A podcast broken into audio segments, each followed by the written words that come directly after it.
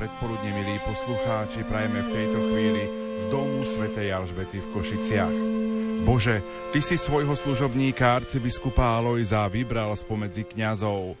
Obdaril si ho veľkňazskou hodnosťou a ustanovil za nástupcu apoštolov. Prosíme ťa, príjmi ho do ich spoločenstva vo večnosti skrze nášho Pána Ježiša Krista, Tvojho Syna, ktorý je Boh a s Tebou žije a kráľuje v jednote Ducha Svätého po všetky veky vekov. Amen.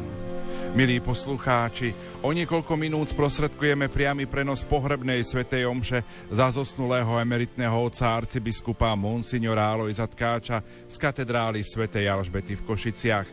V tejto chvíli pre vás štúdio špeciál vysielajú majstri zvuku Peter Šulc v Košiciach a Peter Ondrejka v Banskej Bystrici, hudobná redaktorka Diana Rauchová a moderátor Pavol Jurčaga.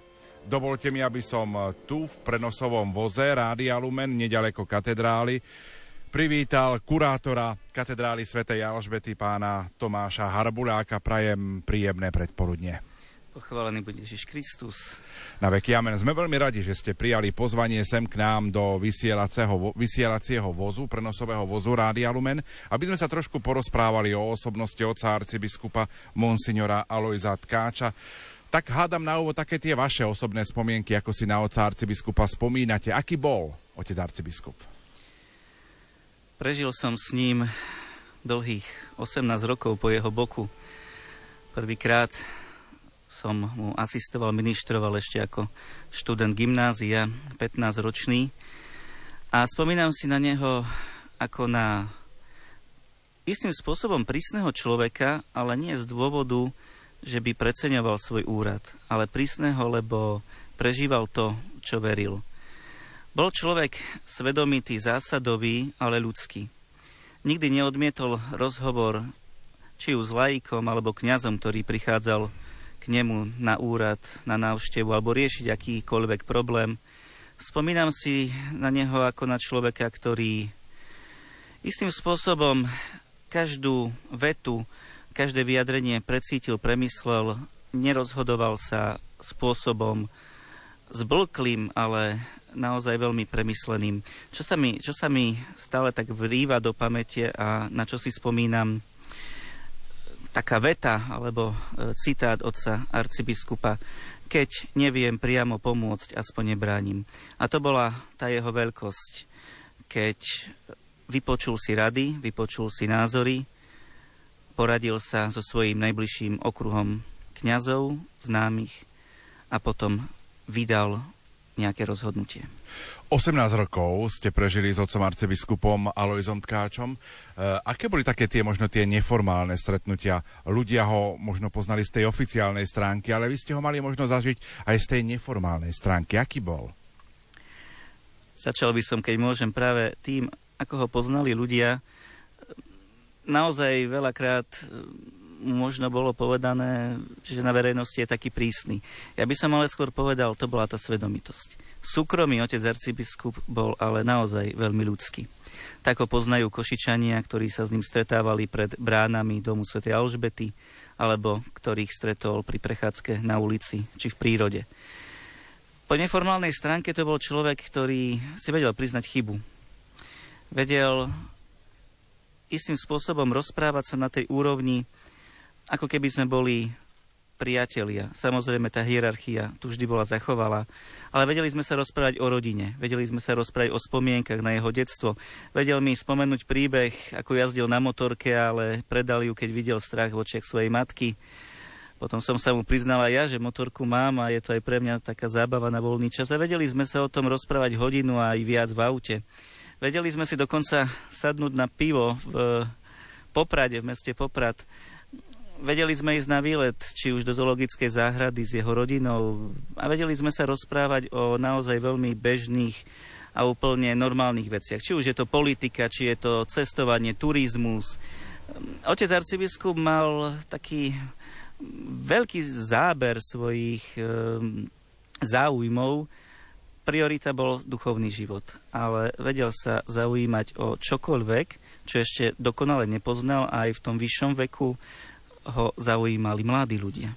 Ich slang, ich názory, ako sa zmenil, možno ako sa zmenilo to prežívanie mladého človeka v čase, keď vyrastal on a dnes, takže som ho zažil naozaj z každej stránky. Tá košická arcidiecéza, predtým diecéza, je naozaj veľmi rozsiahlá, veľmi veľká. Mali ste vlastne možnosť s ním asi aj cestovať po týchto rôznych jeho návštevách farnosti. E, myslím si, že otec arcibiskup bol známy aj tým, že vlastne poznal všetky tie farnosti a poznal aj kňazov, ktorí v tých farnostiach pôsobili. To som na ňom stále obdivoval, pretože keď ma už práve v tom veku, keď bol aj on opatrný pri jazde autom, tak ma poprosil, aby som urobil aj šoféra. Okrem ministranta, asistenta aj šoféra.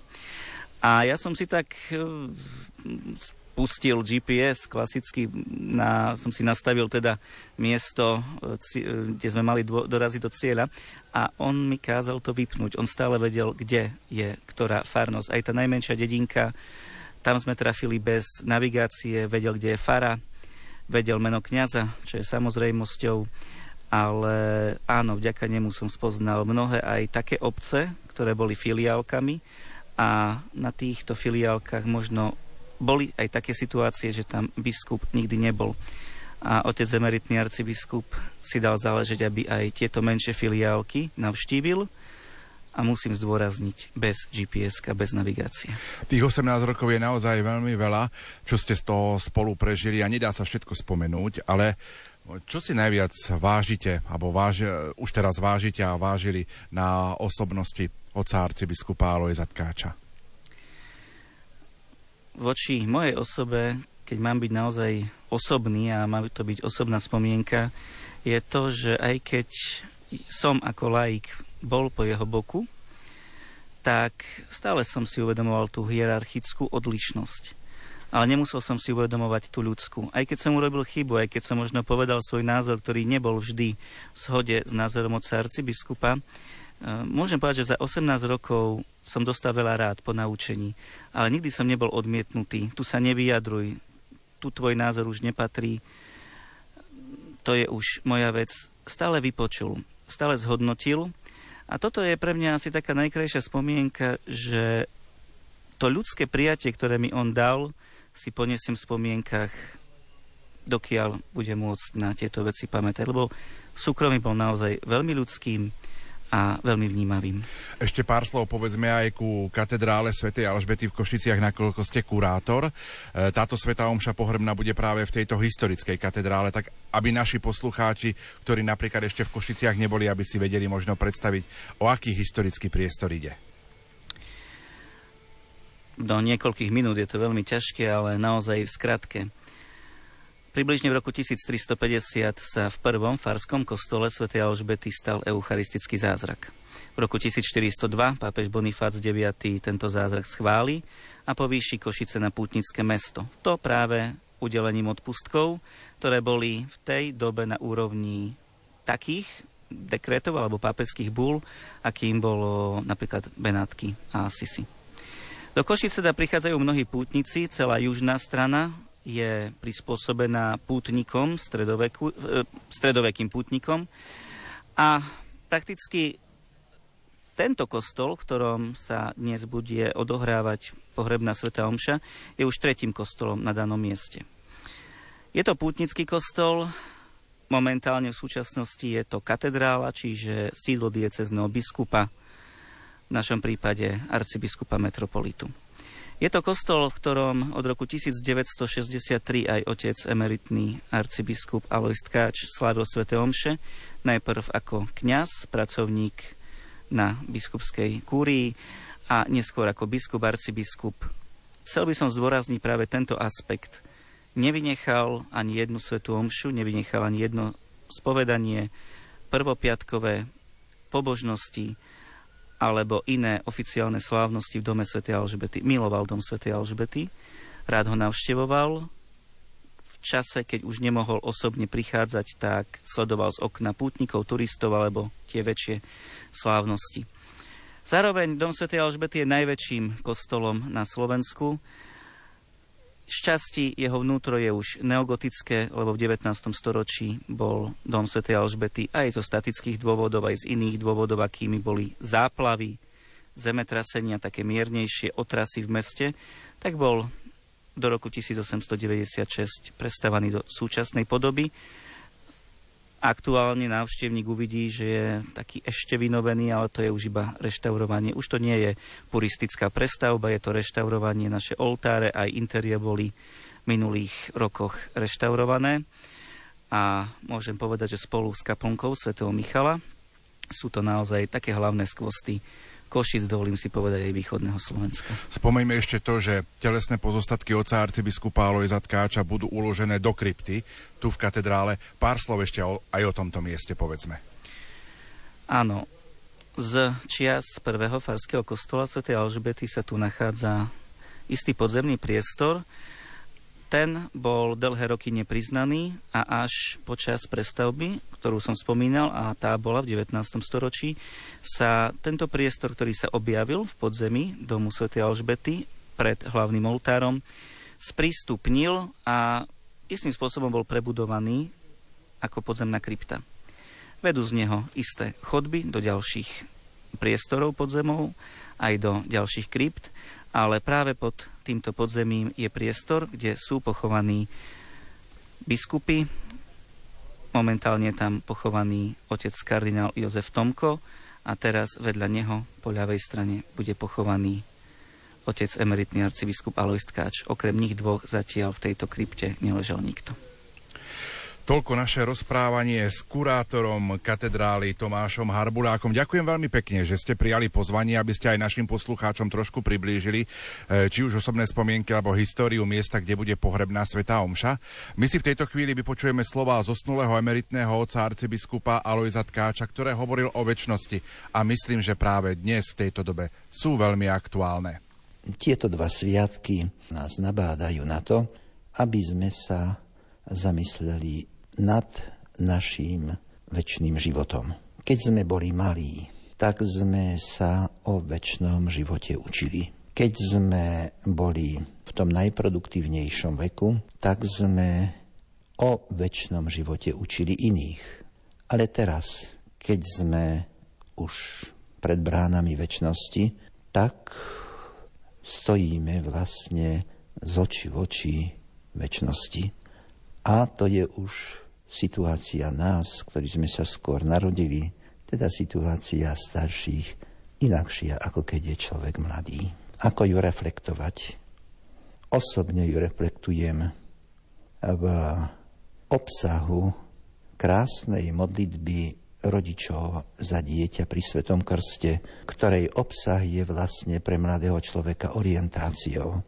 Znie: Bože, žehnaj naše dieťa, aby jeho život bol Tebe na slávu, jemu na spásu, nám na radosť a svetu na osoch. A starší človek, ktorý je už pred bránou večnosti, z očí v oči nej, ako som spomenul, tak obzrie sa dozadu a dáva si otázky. Splnil som, naplnil som obsah tejto modlitby. Bol môj život Bohu na slávu. Žil som svoj život sebe na spásu, svojim rodičom v mladšom veku a mojim blízkym na radosť. Prežil som svoj život na osoh ľudskej spoločnosti. Často práve po tieto dni, keď myslíme o večnosti, tak ako veriaci ľudia ľutujeme svoje previnenia, vnímame svoje slabosti a vyznávame sa zo svojich hriechov. Ľutujeme ich. Lenže musím povedať, že niekedy mám obavy, naozaj moja ľútosť stačí na to, aby mi Pán Boh moje previnenie odpustil. Máme však inú nádej, nádej iného druhu, a to nádej v Božie milosrdenstvo. Lebo tak veríme. Boh nechce hriešnika odsúdiť, ale hriešnika spasiť. A pri tejto spomienke prosíme za svojich blízkych i za tých, na ktorých si nikto nespomína. A takisto po tieto dni častejšie si opakujme, sprítomňujme tú veľkú pravdu, ktorú vyznávame vo Verím Boha. Verím v život večný a verím v spoločenstvo svätých.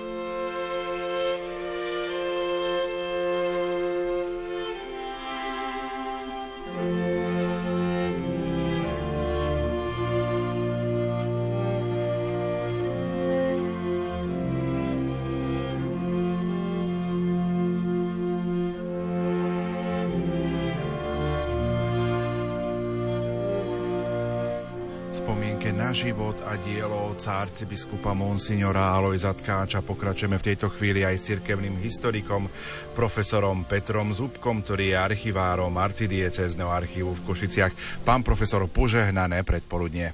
Aj všetkým vám. Ďakujem veľmi pekne, že ste aj vy prijali pozvanie, aby ste sa spolu s nami a s našimi poslucháčmi podelili o život a dielo z vášho pohľadu aj ako cirkevného historika, ale aj ako kňaza Košickej arcidiecézy, na zosnulého emeritného otca arcibiskupa monsignora Alojza Tkáča. Zomrel v deväťdesiatom roku života, v šesťdesiatom druhom roku kňazstva a v tridsiatom štvrtom roku biskupskej služby. Je to tak. A zomrel ako nestor Košickej diecézy. Nestor možno je také archaické slovo pre niektorých, ale v cirkevnej terminológii je veľmi požehnané a vzácne, pretože znamená to, že to bol najstarší žijúci kňaz. A u nás tí biskupy majú taký zvyk, aspoň tretina z nich mala, že zomierali ako nestori. Prežili všetkých kňazov. Bol trinásty biskup v poradí, čo sa týka, týka na biskupskom stolci. Vysvetený bol v roku devätnásťstodeväťdesiat, bolo to dvadsaťosem rokov od vakancie, kedy vlastne ani Košická diecéza, teraz arcidiecéza, nemala na biskupskom stolci biskupa, ale poďme trošku načrieť do tej, do tej histórie, čo sa dialo v sedemdesiatych rokoch. Čím bol možno význačný otec arcibiskup Tkáč? Kňazská služba nebohého oca arcibiskupa vlastne zodpovedá tej doby vakancie, keď po smrti biskupa Čárskeho sme tie dlhé desaťročia biskupa nemali a veľmi sme sa o ňo modlili. Takže sme čakali, že čo bude. A keď pozeráme na to, kto bol vybratý v roku devätnásťstodeväťdesiat a možno aj spôsob, akým bol vybratý, tak to bol vybratý človek, ktorý sa ukázal ako skutočný pastier, ako skutočný kňaz z tých čias komunizmu. A to bol práve Alojz Tkáč. Ono v tom čase možno pripadalo viac mien do úvahy, ale tento človek bol morálne medzi nimi najvyššie. A to práve kvôli tomu svedectvu, ktoré vydal ako kňaz. On bol klasickým pastoračným kňazom. Tú klasickú pastoráciu miloval aj ako kňaz a potom aj ako biskup, pretože každé ráno chodil na šiestu spoveda do katedrály. To si nikdy neodpustil, aby tam chýbal. Ale keď bol ten čas, že ako môj predchodca v archíve videl, ako sa komunisti správajú voči cirkvi v našej dieceze, ako ju pomaly deptajú, ničia, obmedzujú, tak na jednej schôdzi Pacem in Terris v roku tisícstosedemdesiatštyri vystúpil a skritizoval vtedajšiu situáciu, čo ho stalo odňatie štátneho súhlasu a nasledovalo viac než sedem rokov mimo pastorácie. A tých sedem rokov bolo pre neho možno i krížom z počiatku, ale na druhej strane i požehnaním, pretože videl život nie z tej strany oltárnej, ale z tej druhej, ako to vnímali obyčajní ľudia. A zase všimol si, že ten kňaz dokáže veľa urobiť aj medzi tými obyčajnými robotníkmi, vodičmi električiek, čo si predtým nikdy neuvedomoval. No a to vlastne boli skúsenosti, ktoré vedel potom využiť ako biskup. Čo odznelo vlastne v tom spomínanom prejave na tom Pacem in Terris? Ak by sme si ten príhovor analyzovali, alebo ak by sme aj analyzovali to, ako bol analyzovaný eštebákmi vtedy, tak vlastne tam odznela pravda. Nič iba konštatovanie, že nemáme dlho biskupov, že farnosti nie sú obsadzované, že máme kopu uprázdnených farností, že kostoly sa nestávajú, že sú v zlom stave, že fary sú v zlom stave, štát bránil opravám, rozvíjaniu tohoto. Náboženstvo v školách sa nemohlo učiť. Kňazi nemohli chodiť spovedať na, pútni, na púte. Nemohli jeden druhého oficiálne navštevovať a kázať na odpustoch. Proste tých obmedzení bolo veľa. Jednoducho iba jednoduché skonštatovanie toho, čo bolo. Ale na druhej strane, keď si uvedomíme, že to bolo odvážne, nikto to takto si nedovolil nikdy na žiadnej schôdzi, navyše Pacem in Terris povedať, že čo sa vlastne deje. Dokonca ešte aj vtedajší vikár Štefan Onderko uznal, že áno, je to pravda a aj analýzy príslušníkov eštébe sú také, áno, je to pravda a v podstate by to bolo aj zametené pod koberec v tej chvíli, ale ten jeho príhovor chytil druhý život, pretože sa dostal do vysielaní zahraničných staníc Slobodnej Európy a Hlasu Ameriky, ale aj Vatikánskeho rozhlasu a tu už potom vyznel ako jednoznačná kritika režimu a tak sa sudruhovia rozhodli, že preventívne, ani nie kvôli nemu, ale kvôli tomu, aby si to nedovolil nikto iný do budúcna, mu bude odňatý štátny súhlas. A to bol v podstate ešte relatívne ten miernejší trest. Pretože Niektorí si zažili aj tvrdšie skúsenosti vo väzeniach. On väznený nebol, ale bol mimo pastorácie. A pre neho, ako pre človeka, ktorý miloval kňazskú službu, to bolo ťažké. Mali ste možnosť s otcom arcibiskupom o tejto situácii rozprávať, ako vnímal vlastne túto situáciu, keď mu bol odňatý štátny súhlas? On na to spomínal, ale podrobne to opísal vo svojej knižke, pretože on si celý život písal denník. Tá knižka sa volá Pohľady z križovatky, ktorú vydal. A tam sú všetky tie spomienky napísané autenticky. Ak môžem, ja prečítam taký krátky citát z tej jeho knižky. Môj život pastoračného kňaza bol predsa len pohodlný. Nepocitoval som príliš ťarchu dňa. Odrobil som si toto duchovné pole, obrobil som si toto duchovné pole, ktoré sa mi ponúklo. Ako? Bolo to pohodlné. Nebola to práca kňaza misionára, ktorá je nášmu mestu tak potrebná. Teraz už nie som takým kňazom. Som uprostred ľudí, som robotníkom, jedným z nich. Na svojej koži pociťujem údel veriacich. Tak ako mnohí iní pre vieru vystavili sa šikanovaniu a prijali tvrdý údel ako skutoční svedkovia evanjelia, tak i ja už som vystúpil z radu každodennosti a postavil som sa do radu tých, ktorí sú smädní po pravde a spravodlivosti. Takže on si tam to spomínal približne v tomto duchu a treba povedať, že aj keď to bolo dlhých sedem rokov, tak uletelo rýchlo ako voda, pretože e, nikdy na nich nenadával, nikdy si neťažkal, nikdy sa nesťažoval, čo len svedčí o tom, že ten svoj vnútorný kríž prijal a vždy to riešil v modlitbe pred sviatosťou oltárnou, že sa vždy snažil nájsť toho Krista vo svojom živote, tak ako sa len dalo. A v tomto prípade to bolo veľmi blízke spojenie sa s tým trpiacim Kristom. A zda symbolické bolo možno aj to, že v čase, keď mu bol odňatý štátny súhlas, tak nemohol vlastne verejne vykonávať kňazskú službu, ale napríklad ako vodič električky vozil Košičanov veriacich na sväté omše. Aj to, ale ono je zaujímavé to, že aj mnohí Košičania vedeli, že áno, to je kňaz. A už to bolo mimoriadne svedectvo, ktoré sa vlastne obracalo proti režimu, že ako sa ten režim správa ku kňazom a ku cirkvi. Že ich vlastne nechce, že ich vyhadzuje niekam, kam v podstate nepatria, do toho verejného priestoru.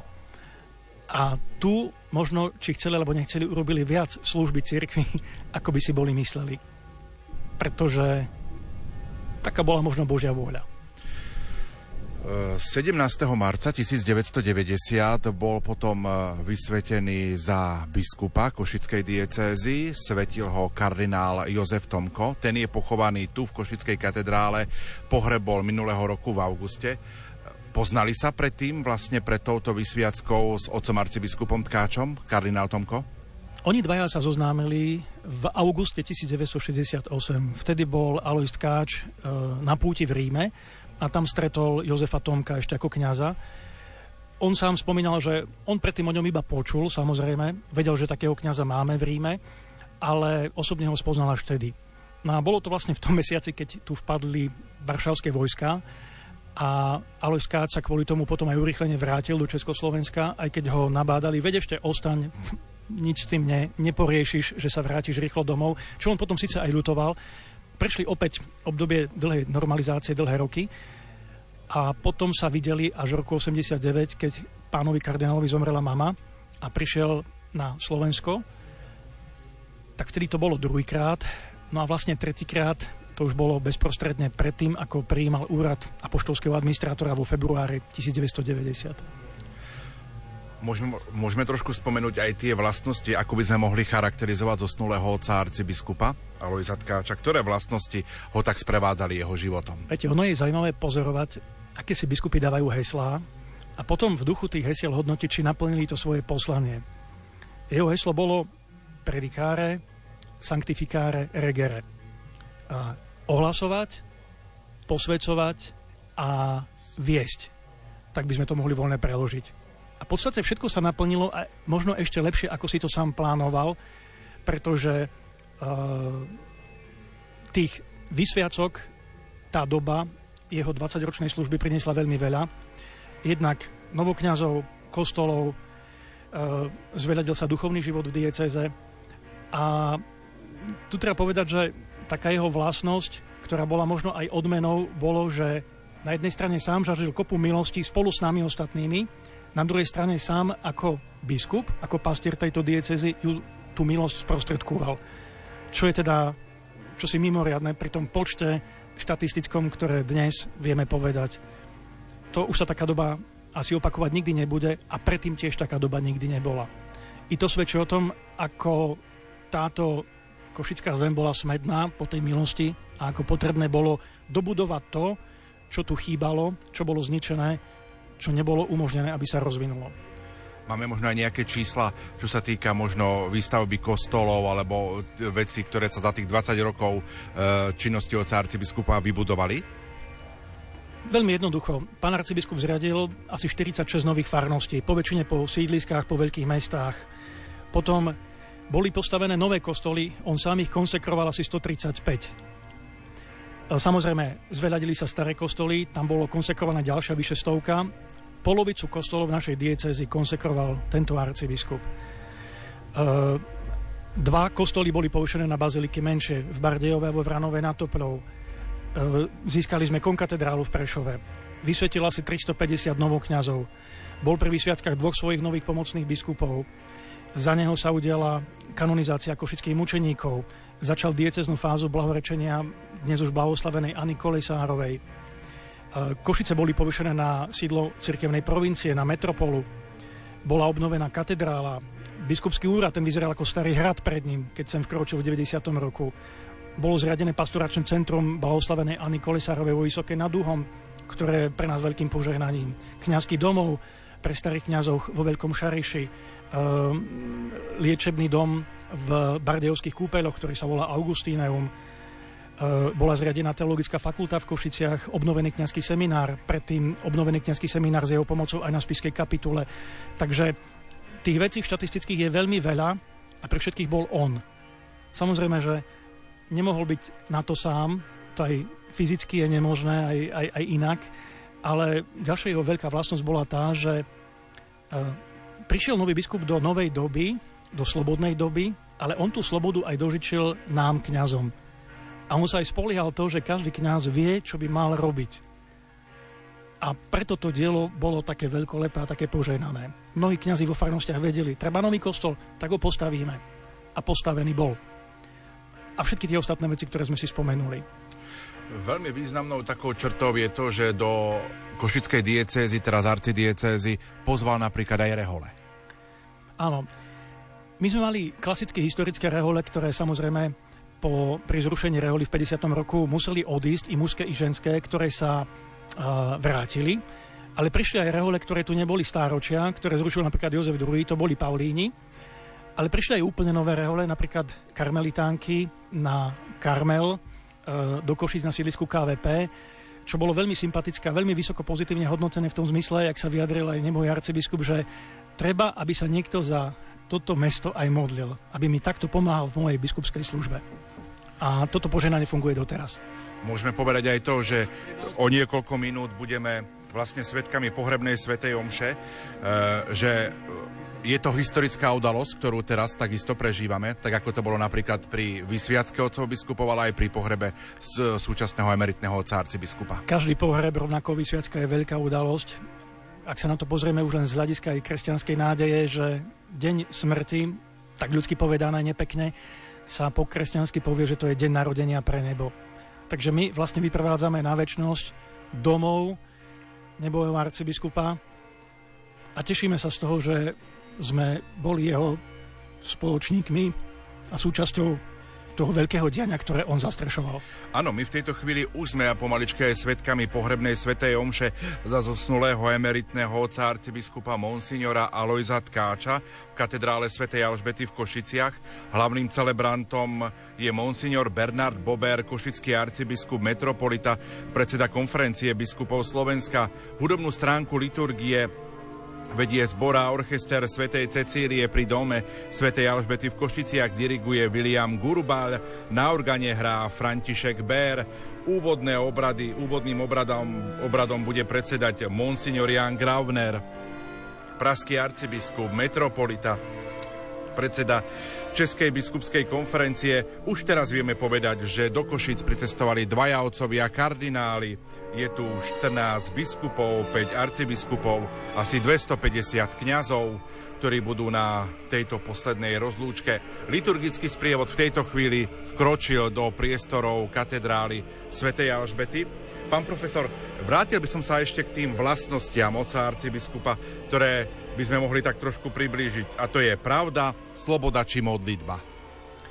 No pravdu miloval, ktorá bola spojená aj s odvahou, už tým, že vystúpil na spomínanej schôdzi Pacem in Terris a spomenul, v čom bol problém vzťahu medzi cirkvou a štátom v období komunizmu, za čo si vyslúžil to ódium, ktoré mal, ten trest, ktorý mal, ale súčasne to pre neho znamenalo získanie toho morálneho kreditu, ktorý ho vlastne nepriamo predurčil k tomu, že bol vybratý za diecézneho biskupa v roku devätnásťstodeväťdesiat. Ďalšia vec je sloboda, ktorú sme si spomenuli. Sám bol biskupom už v slobodných časoch, ale dožičil slobodu aj ostatným.